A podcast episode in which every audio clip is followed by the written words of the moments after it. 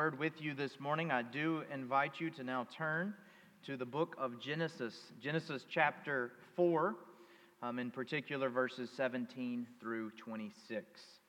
After a 2-week pause for Easter, we are back on our study of Genesis chapters 1 through 11 as we walk through this first book. The history of the origin of mankind, of sin and its consequences, and those early seeds of that gospel hope and that gospel truth are found, and all the more, within this beautiful Word of God. You can also find the text for this morning in the insert inside of your bulletin, along with a brief outline of today's passage. And just as a reminder, a few weeks ago we began this chapter looking at the sin of Cain, looking at the consequences of that sin, and they were devastating. God brought righteous judgment upon him for shedding his brother's blood, and he made sure by marking him that people did not follow in his footsteps, did not pursue the sin of Cain. He was allowed to live, but was forced to wander the earth, to lack a fruitful crop, and to be despised by all who came in contact with him. His sin deserved a strict punishment, and it was received. However, as we will see this morning, sin can have an impact, and sin does have an impact on a greater circle than yourself. This is one of the reasons we must fear sin and flee it at all costs. Look with me at our passage for this morning to see just how widespread the sin of Cain really was. I'll be beginning in verse 17 and read through 26. This is the word of the Lord. Cain knew his wife, and she conceived and bore Enoch. When he built a city, he called the name of the city after his son, Enoch. To Enoch was born Irad. Irad fathered Mehujael. Mehujael fathered Methusahel, and Methusahel fathered Lamech. And Lamech took 2 wives. The name of the one was Ada, and the name of the other Zillah. Ada bore Jabel. He was the father of those who dwell in tents and have livestock. His brother's name was Jubal. He was the father of all those who play the lyre and the pipe. Zillah also bore Tubal-Cain. He was the forger of all instruments of bronze and iron. The sister of Tubal-Cain was Naamah. Lamech said to his wives, Ada and Zillah, hear my voice. You wives of Lamech, listen to what I say. I have killed a man for wounding me, a young man for striking me. If Cain's revenge is 7-fold, then Lamech's is 77-fold. And Adam knew his wife again, and she bore a son and called his name Seth, for she said, God has appointed for me another offspring instead of Abel, for Cain killed him. To Seth also a son was born, and he called his name Enosh. At that time, people began to call upon the name of the Lord. May we, even to this day, echo those words and call upon the name of the Lord, our only source of hope and strength in today and in the days to come. Let us now go to our Lord and ask his blessing upon this time. Dear Heavenly Father, we thank you for your word. We thank you for the timeless truth found in it. Lord, often your word brings challenging truths to our minds. When that is the case, we are not to doubt you, but truly seek you through the power of the Holy Spirit to understand and to apply. Lord, give us understanding hearts this day. Open our eyes, open our ears, that we might see you and receive your truth. Father, protect all of us from sin. For as we've already read in your word, Satan sits at the door, crouching like a lion, waiting to see whom he can devour. Protect your people, O Lord. Help us to live a holy life before you, which we cannot do unless you do it in us. So we ask that this day, O Lord, in Christ's name. Amen. One aspect of our passage today that I want to be sure we recognize is the fact that Cain has children. Remember back to Genesis 3 and the curse. God's promise to Eve was that one day her seed would crush the seed of the serpent. This starts two lines in human history, two branches, two threads of offspring, if you will. The seed of the woman and the seed of the serpent, or other times called the seed of Adam or man. All throughout Scripture, but you can really clearly see it from Adam to David, there are these two lines. And they are diverging lines, and they both go in very distinct directions. The seed of the woman, or children of God, as they're also called in Scripture, are those faithful to God. They will take actions and make decisions and often make mistakes, but yet come back to God. They place their trust in, their hope in God. And God promises to protect this seed. He promises to protect this line. Although in times in Christian history, that line gets very small, quite thin indeed, to the point in the days of Noah, he alone was found righteous before the Lord, but God spared him and his family. The second seed, the seed of the serpent or the seed of man, it also flourishes, and this is a mercy. God's promise is to continue life. Cain still produces children, even though he sought to destroy the seed of the woman. But as we will see, each seed develops particular characteristics. And sadly, it's clear from our passage, Cain and his seed are firmly planted in the seed of mankind. This morning, I want us to really walk through what is a genealogy of the genealogy of Cain, and walk away with three different aspects. Two that relate to the seed of the serpent, or the seed of man, and then one that relates to the seed of the woman, or the seed of God.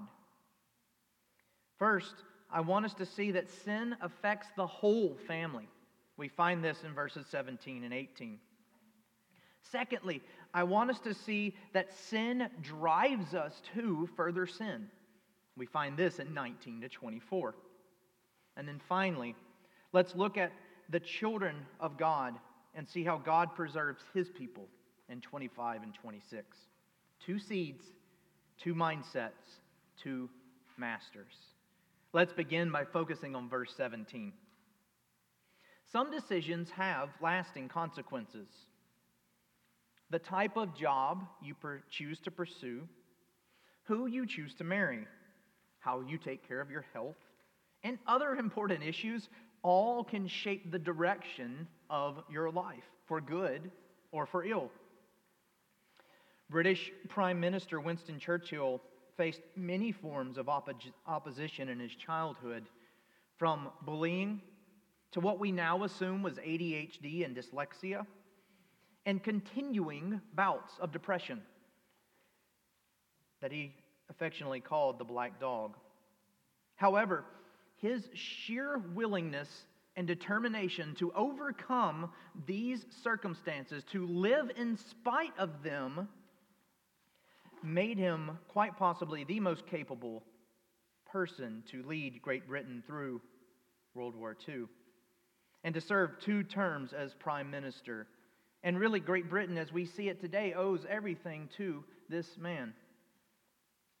While I don't think he would recommend his childhood to anyone, his life experiences, he did admit that they were the perfect training ground for who God needed him to be in the season he called him to. Decisions and moments in our lives can have lasting outcomes and affect us moving forward. We see the same in the bloodline of Cain. We're told Cain knew his wife, she conceived and bore Enoch. When he built a city, he called the name of the city after his son, Enoch. Now think about this. Cain is the one who sinned. He murdered his brother in cold blood, he received the punishment from God. But that punishment didn't just affect him. It would affect his family, and more than that, his seed, the direction of his bloodline. Because his wife would now be a wanderer. She would go where Cain went. She would have to live away from her parents, from her siblings. She faced the consequences of Cain's sin. So would his children. And it is right to ask ourselves, is this fair? As long as we understand something important. Really, two things. One, God knows the heart. And be very careful when we ask about fairness when it relates to God. Because nothing is fair when we really think about it. How we have sinned against our holy and righteous God, anything that we're given is a mercy. Anything at all short of destruction, which we deserve. But we want to be very careful with this topic. We don't want to say that Cain's wife, who's never mentioned, is responsible for the sin of Cain. Cain is responsible for the sin of Cain. But it did have an impact on her. And we have to recognize part of this is due to the covenant of marriage. We've talked about this in Genesis already. When we join ourselves in marriage, we are uniting ourselves to another. Now, this means we should take very serious consideration in who we marry. You can ask Lisa. I'm in favor of a thorough investigation and questioning before marriage. And she would tell you that's what it was. And in fact, personally, my goal was one of two things.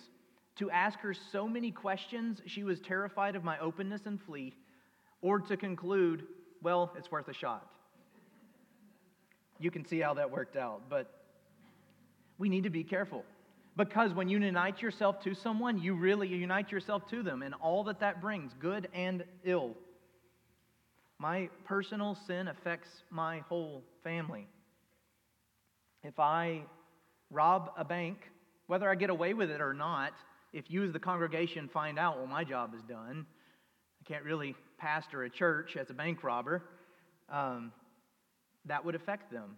They didn't sin. It's not their sin that is punished, but I, as the husband, will shape the direction of my life, my children's life, and quite possibly generations later. Cain's wife, even though she's not mentioned, we have to give her credit here for being faithful to her husband, which is exactly what God calls us to do in 1 Corinthians 7 and Ephesians 5.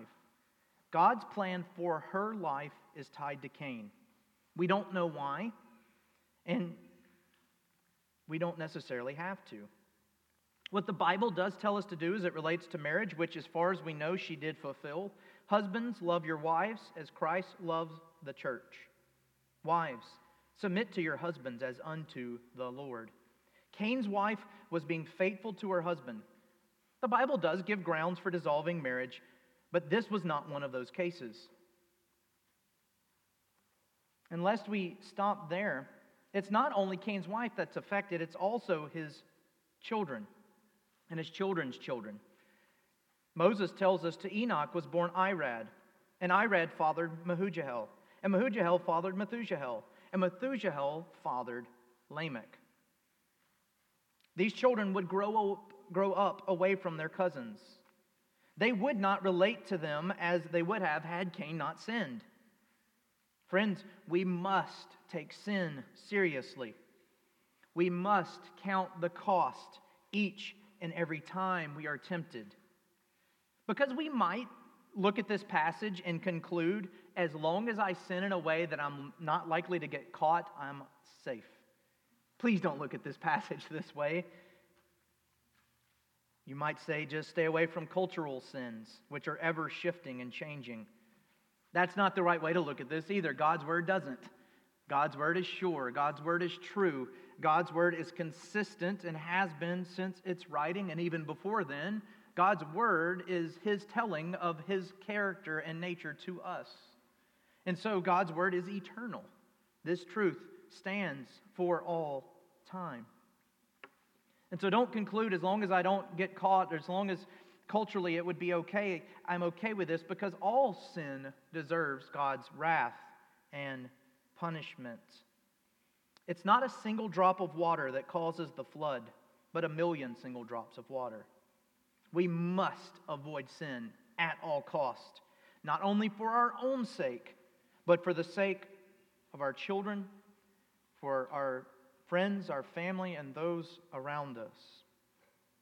And as we continue down the bloodline, as we see where this leads, we do have to talk about Cain's children.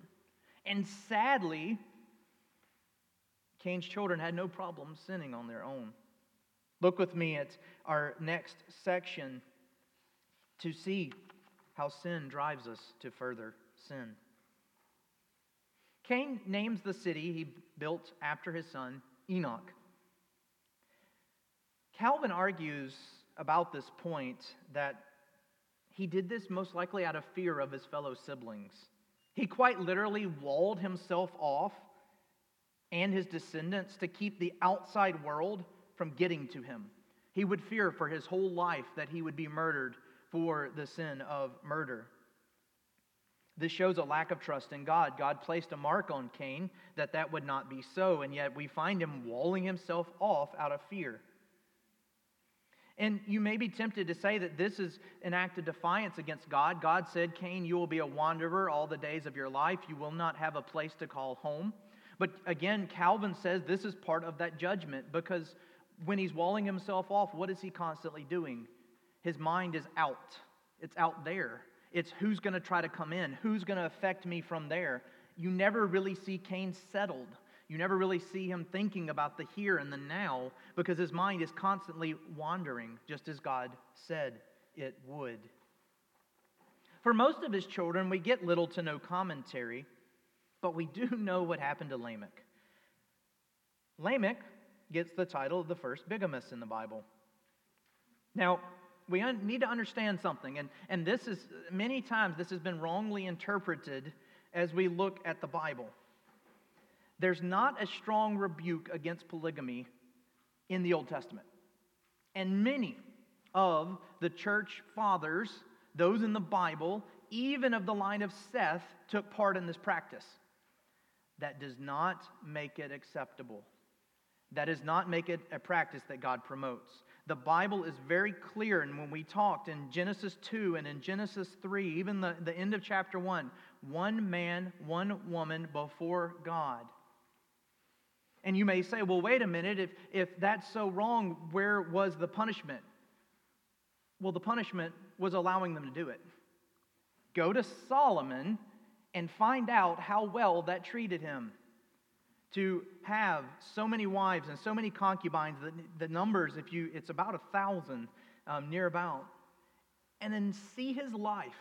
And if he really did write the book of Ecclesiastes, which I'm convinced he did, go read the end of his life and his regrets for having gone through this act of defiance before God. But please don't look at this and wrongly conclude that because God doesn't strongly react to it, that there's not punishment or judgment. In fact, the punishment and judgment in most cases is giving them over to their own sin. That would be consistent with biblical teaching and what Jesus proclaims in the New Testament. The first sinner in defying God's rules for marriage. It's also interesting to note the names of his wives. Remember, in biblical times, names meant a great deal. It really spoke to your character and to your identity, to who you were to the world. And all we really know about Cain's wives, one is named Ada.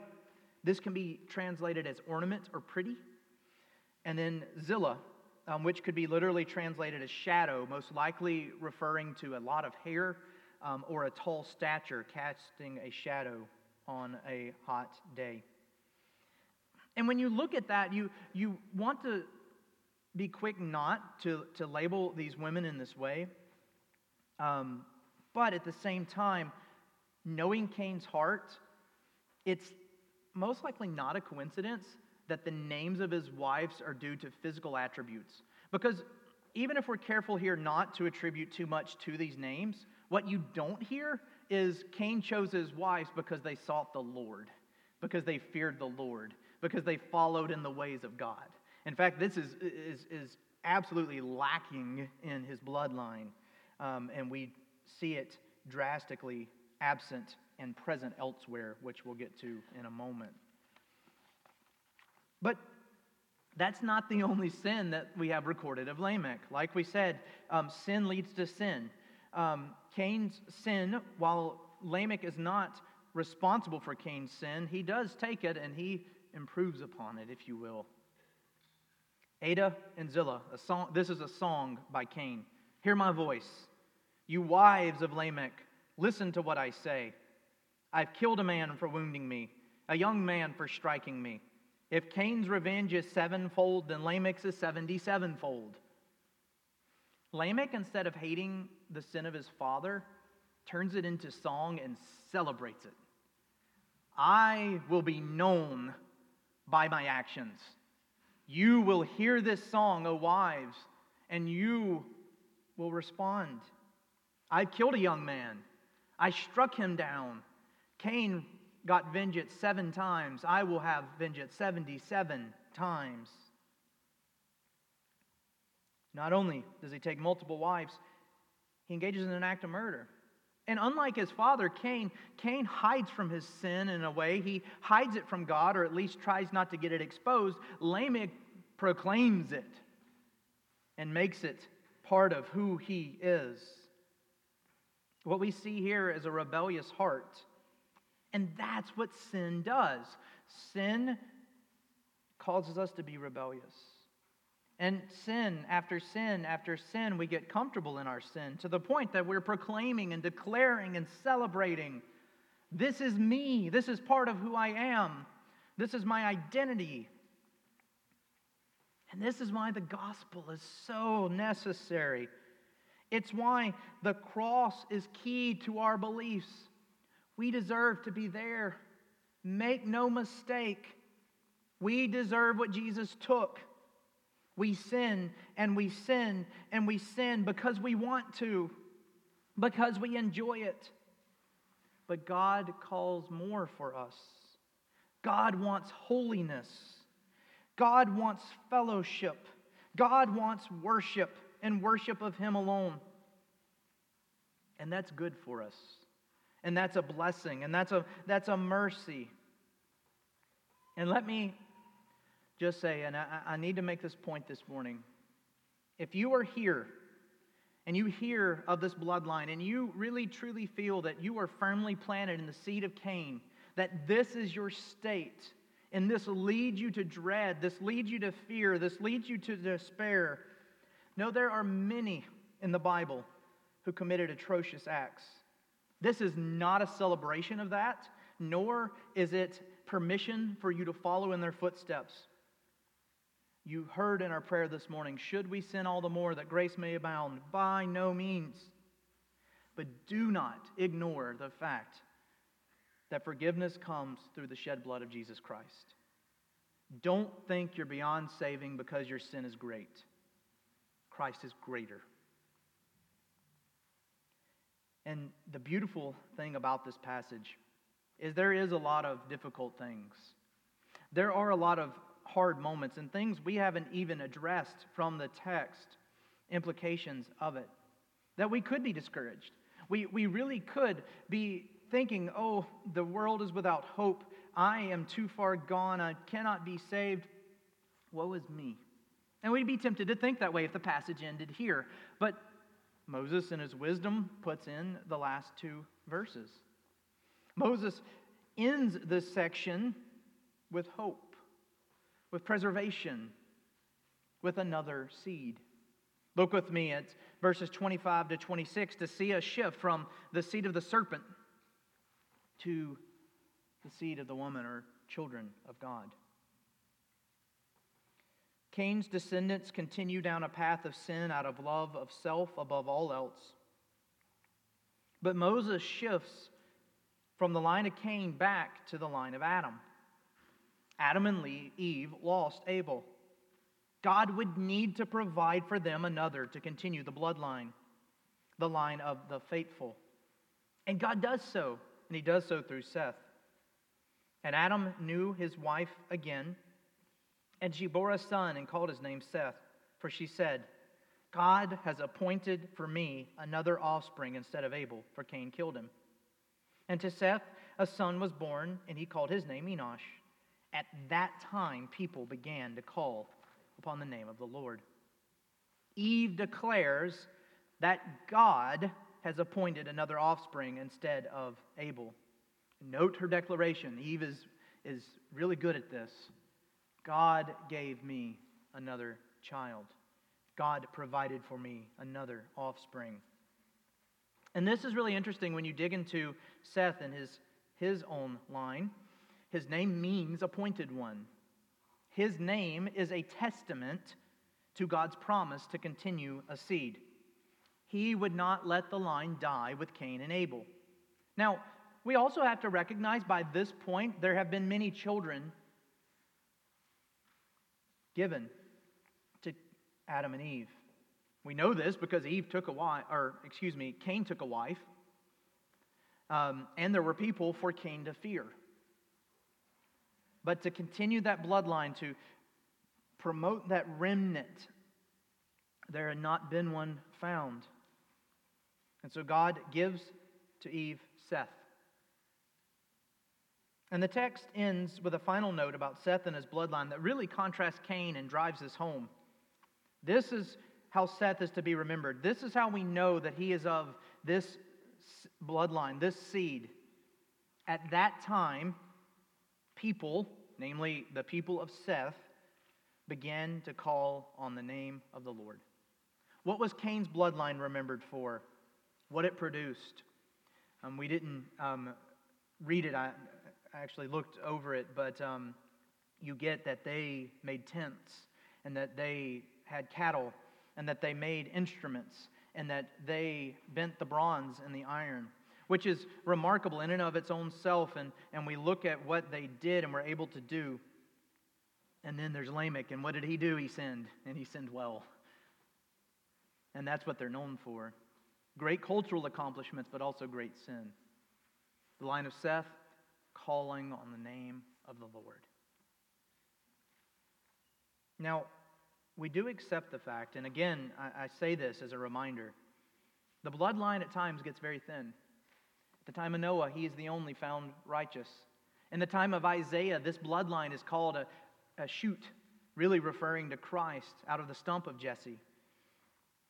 As Israel grows up, and as Israel lives from generation to generation, a holy life, a life unto themselves, a holy life, a life unto themselves.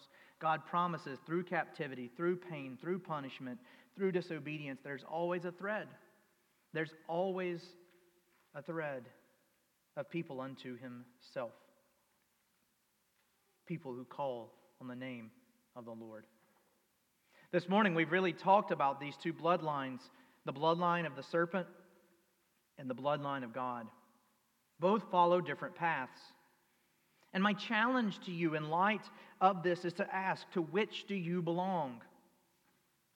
In reality, we all are of Adam. And so we come through his bloodline. We are born into sin, children of wrath, disobedient and disobeying, hating God and hating one another.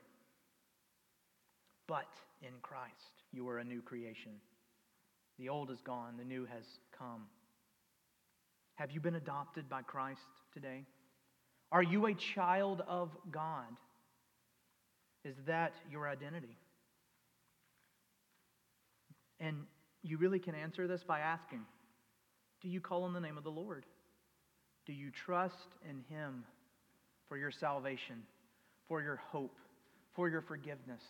Because that's what the bloodline of Seth, really, truly saying it, the bloodline of Christ, that's what identifies them.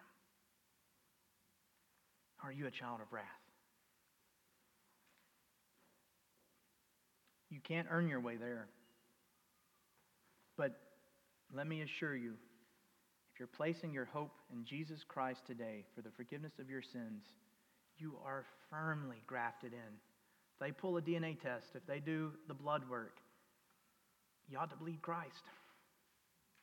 It ought to be there within the strands.